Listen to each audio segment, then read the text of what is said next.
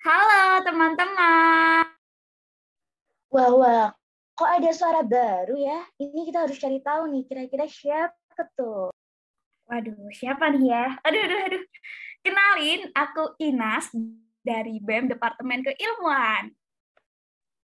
Oke, kalau gitu aku kenalin diri juga ya. Aku Alfi dari BEM Departemen Kastrat. Sebelumnya, selamat datang di X Fatpad Podcast. Nah, episode kali ini tuh agak sedikit berbeda ya, karena Fatcast dari Departemen Kastrat kali ini berkolaborasi dengan Fatpad Podcast dari Departemen Keilmuan, di mana kita akan membahas seputar potensi diri dan prestasi dari mahasiswa Fakultas Kedokteran Hewan. Nah, dan di episode kali ini, kita akan membahas tentang suatu tema yang menarik, yaitu gali potensi diri, suntik dengan kekuatan, raih prestasi gemintang. Nah, dan judul podcast ini yaitu Taktik Jitu Lulus Bebas Skripsi. Nah, ini kalau kita dengar judul podcastnya ini menarik banget ya buat dibahas. Nah, karena kita sebagai mahasiswa pasti udah nggak asing lagi nih dengan yang namanya skripsi. Dengar kata skripsi aja udah pasti kita ikut ngerasain yang namanya perjuangan akhir seorang mahasiswa untuk ngedapetin gelar sarjananya. Kali ini kita kedatangan special guest yang keren banget, yang mana special guest kita ini ngedapetin kesempatan yang sangat luar biasa. Dan mungkin, aduh bukan mungkin lagi nih ya, ini pasti menjadi salah satu hal yang diinginkan oleh seluruh mahasiswa. Wah, ini kira-kira apa ya? Apa ya, Alfi ya? Kira-kira kesempatan apa ya? Nah, ini ternyata ada kakak lulus bebas skripsi dan menjadi lulusan terbaik pada wisuda periode ke-1 Fakultas Kedokteran Hewan Universitas Erlangga tahun 2022. Nih, hmm, langsung kita uh, datangkan nggak sih ya uh, spesial tamu kita ini ya? Ya, please welcome to the podcast. Selamat datang Kak Silvi Alivia Anissa. Nih, selamat datang Kak. Halo teman-teman. Halo Kak Silvi. Ini gimana nih Kak kabarnya nih Kak Silvi? Alhamdulillah baik banget. Semangat. Oke, wah semangat-semangat nih. Uh, kesibukannya lagi apa ini Kak Silvi ini sekarang nih? Jadi kalau untuk akhir-akhir ini kesibukannya lagi koas, lagi PPDH ya teman-teman. Waduh, ngeri ya sudah mau menjadi ya menjadi dokter hewan ya kak ya. Ini udah OTW bergelar dokter hewan ya kak ya. Tetap semangat nih kak lancar-lancar koasnya nanti ya kak ya. amin amin amin amin. Oke kak ini karena topik kita itu emang agak uh, apa ya agak spesial lah ya kak ya. Dengan orangnya spesial juga ini tentunya nih ya. Uh, ini kan kita mau membahas masalah uh, ini gimana sih kok bisa lulus bebas skripsi ya? Wah itu jarang banget tuh kan ya. Mahasiswa nggak pakai skripsi-skripsian gitu kan nggak pusing-pusing gitu ya.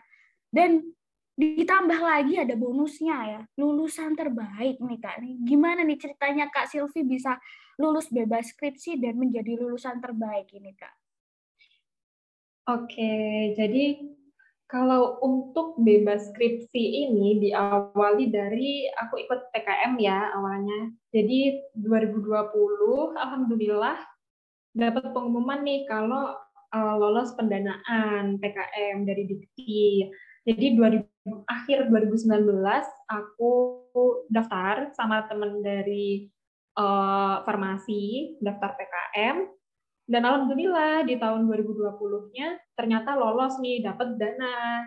Nah dari situ awalnya nggak ada ekspektasi sama sekali kalau bakal dapat bebas skripsi karena sebelum-sebelumnya kan uh, belum ada nih bebas skripsi. Mungkin ada rencana tuh yang lolos timnas kayak gitu.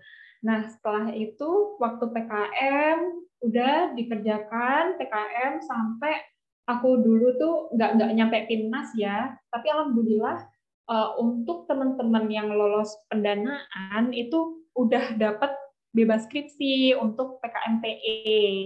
Oh ya, PKMPE itu penelitian eksakta ya dulu. Nah, jadi dari rektor tiba-tiba kasih nih surat keputusan SK Rektor nomor 23 tahun 2020 menyatakan kalau untuk teman-teman yang lolos pendanaan PKM itu dapat hadiah berupa bebas skripsi. Dan salah satunya ada aku. Alhamdulillah. Waduh nah ya kak ya pasti ya. Ini ngomong-ngomong kan kakaknya lewat PKM PKM gitu kan ya. Ini kayak uh, sebenarnya kalau nulis PKM gitu tuh kak ya.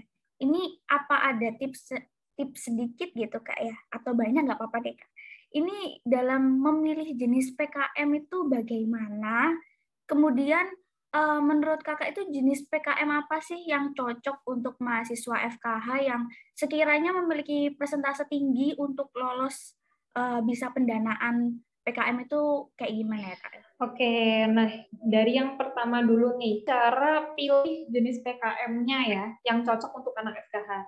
Jadi gini teman-teman, kalau ditanya apa yang cocok buat anak FKH, semua cocok. Kenapa kok aku bilang gitu? Karena anak FKH itu kan macam-macam ya. Dalam artian minatnya itu macam-macam. Jadi contoh nih, aku minat di riset eksakta, tapi Inas uh, minatnya bukan di riset, aduh aku males riset, aku pengen kewirausahaan, suka yang bisnis-bisnis kayak gitu. Ya udah ambil yang PKMK, kewirausahaan kayak gitu.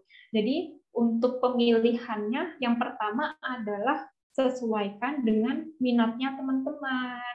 Dan yang kedua itu uh, disesuaikan juga dengan goals-nya. Jadi kalian tahu dulu, kalian tentukan targetku uh, ambil PKM ini itu untuk apa sih? Yang pertama, contoh, uh, aku pengen bisa bebas skripsi.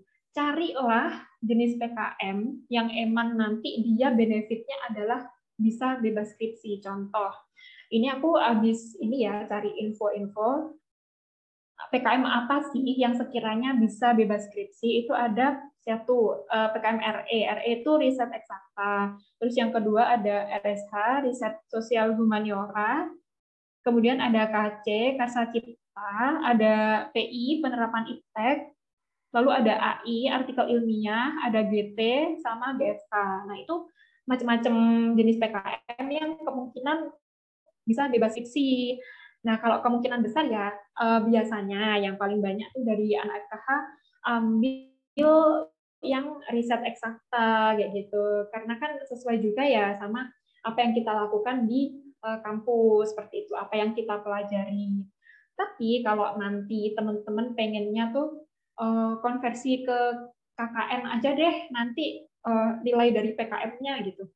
Ambillah PKM yang pengabdian masyarakat seperti itu. Jadi dipilih sesuai dengan yang pertama minatnya, yang kedua cocokkan juga sama targetnya kalian apa.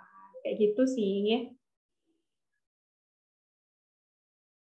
Oke, ini pasti udah dicatat ya sama teman-teman Kak buat tipsnya. Nah, ini kan udah sering dimention ya kalau Kak Silvi itu merupakan salah satu mahasiswa FKH yang lulus dengan bebas skripsi. Kira-kira boleh dijelaskan kakak atau mau dibagikan ceritanya bagaimana proses konversi SKS skripsi dengan PKM melalui bagian akademiknya itu bagaimana, Kak? Oke, nah jadi gini ya teman-teman, sebelumnya aku kan uh, untuk konversi dari PKM ke skripsi ini masih uh, baru, bisa dikatakan baru ya di tahunku. Jadi ketika aku dapat SK surat keputusan dari rektor kalau dapat bebas skripsi itu aku langsung cari info gimana ya alurnya ke fakultas kayak gitu kan dan ternyata pada waktu itu belum ada belum ada alurnya seperti apa yang jelas karena memang masih baru kali ini gitu. Baru kali ini ada konversi bebas skripsi akhirnya karena aku nggak mau nunggu terlalu lama ya langsung uh, aku tanya ke wakil dekan satu waktu itu. Langsung nekat aja tanya ke wakil dekan satu uh, bagaimana dokter terkait uh, untuk kelanjutannya dari SK rektor ini. Akhirnya dibantu dibantu sampai alhamdulillah pada waktu itu untuk dosbing satu aku wadek satu, dosbing dua dapat wadek dua, jadi enak koordinasinya ya. pada waktu itu udah uh, komunikasi aja sama wakil dekan. Setelah itu langsung revisi-revisi. Oh ya, pada waktu di zamanku ya itu template-nya pun jadi kan dari PKM itu diubah ke bentuk naskah skripsi. Itu pun belum ada template yang pasti seperti apa. Jadi benar-benar zamanku tuh kayak masih baru banget ada konversi ke naskah skripsi. Jadi waktu itu aku baru dapat template-nya naskah yang terbaru itu sekitar bulan Oktober atau September 2021 di situ langsung ngebut ngerjain jadi naskah PKM kalian nanti diubah ke dalam bentuk format skripsi seperti itu teman-teman. Jadi bukan berarti benar-benar bebas tidak mengerjakan skripsi ya, tapi tetap mengerjakan hanya saja template kalian nanti beda sama teman-teman yang lain kayak gitu. Nah, tapi kalian uh, tidak melakukan yang namanya sempro, semha, sidang, itu enggak. Langsung nanti eh, setelah revisi-revisi naskah, kalian dapat validasi dari dosen pembimbing, sudah kalian langsung nanti bisa setor ke yudisium, lanjut ke yudisium. Gitu ya. Jadi kalau untuk alurnya pada zamanku belum ada alur yang pasti seperti apa. Gitu.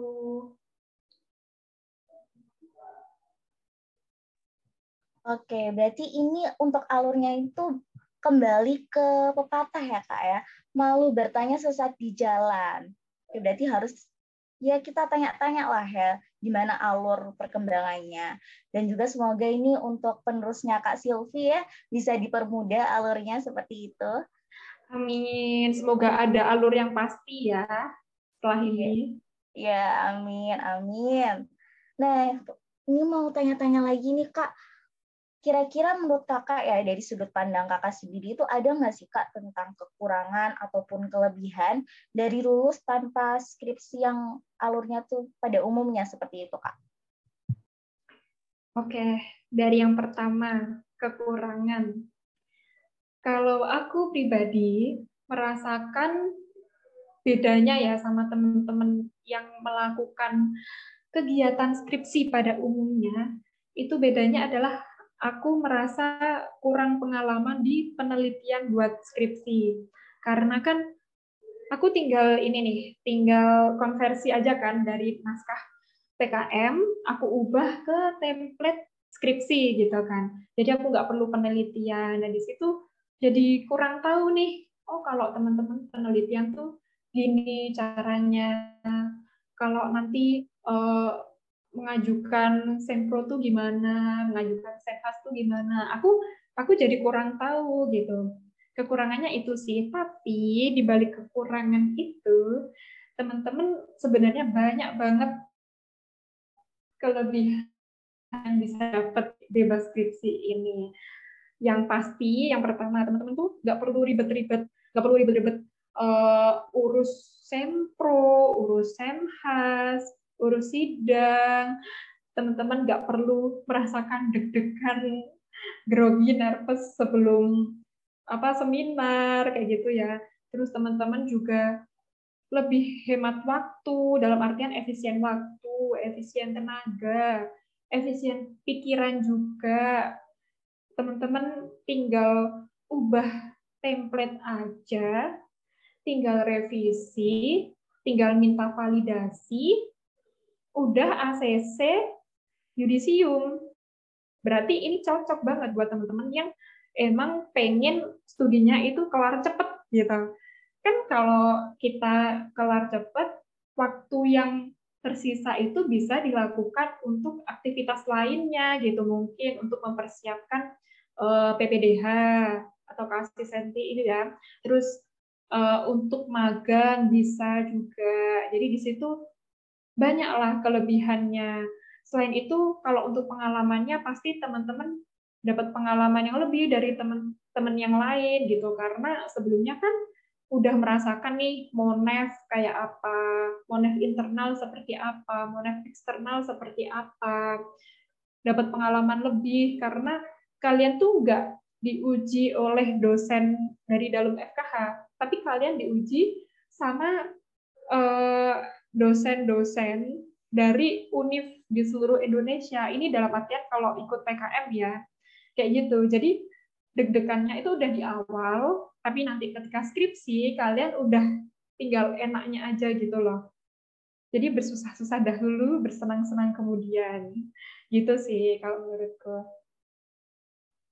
Oke, Nika. Ini tadi ada kata-kata bersusah-susah dahulu ini ya. ya. Wah, ini kira-kira ini Kak ya. Susah-susahnya itu ya anggapannya susah itu nggak ada kata susah sih sebenarnya untuk kita semua atau Kak Silvi terutama ya. Pasti itu ada tantangan, ada apa ya? Eh, sentilan-sentilan uh, greget gitu ya yang dialami kakak dan dilalui uh, ketika kakak memulai menulis PKM sampai lolos kemudian lulus bebas skripsi itu apa aja ya kak? Oke, okay. kalau ngomongin tentang tantangan itu nggak ada habisnya ya pasti. Tinggal kita mindsetnya gimana aja. Jadi kalau di awal penulisan PKM pastinya kayak banyak ngeluhnya. Jadi gini, untuk menulis PKM itu kan kita harus sesuai dengan pedoman, terus kita juga harus ngerti nih dari yang tahun-tahun sebelumnya tuh uh, ada ada apa ya kayak revisi apa apa sih gimana sih cara nulis yang benar kayak gitu loh. Nah jadi waktu itu kelompokku banyak banyak yang perlu diasah tuh di dalam apa ya teknik penulisan terus uh, isinya kayak gimana sih uh, ketika kita melakukan suatu riset itu kan belum tentu kita udah bener gitu ya. kita kan meneliti di situ pun pasti uh, ketemu susahnya lah. Kayak ini gimana? Kok hasil nggak sesuai dengan uh, rencana awal? Kayak gitu-gitu. Pokoknya dalam penelitian adalah ada ada yang tidak mulusnya kayak gitu. Kemudian kan pada waktu itu aku online ya 2020 proses penyusunannya untuk yang sudah didanai itu otomatis aku sama teman-teman tuh jauh-jauh ya caranya jadi cuma online cuma telepon, cuma nge-zoom, Google Meet, kayak gitu. Jadi kurang maksimal. Kami rasa kurang maksimal. Dan untuk bimbingan dengan dosen pembimbing pun juga kurang maksimal. Di situ banyak miskomunikasi, terus susah menyatukan persepsi, kayak ini gimana yang benar, kayak gitu kan.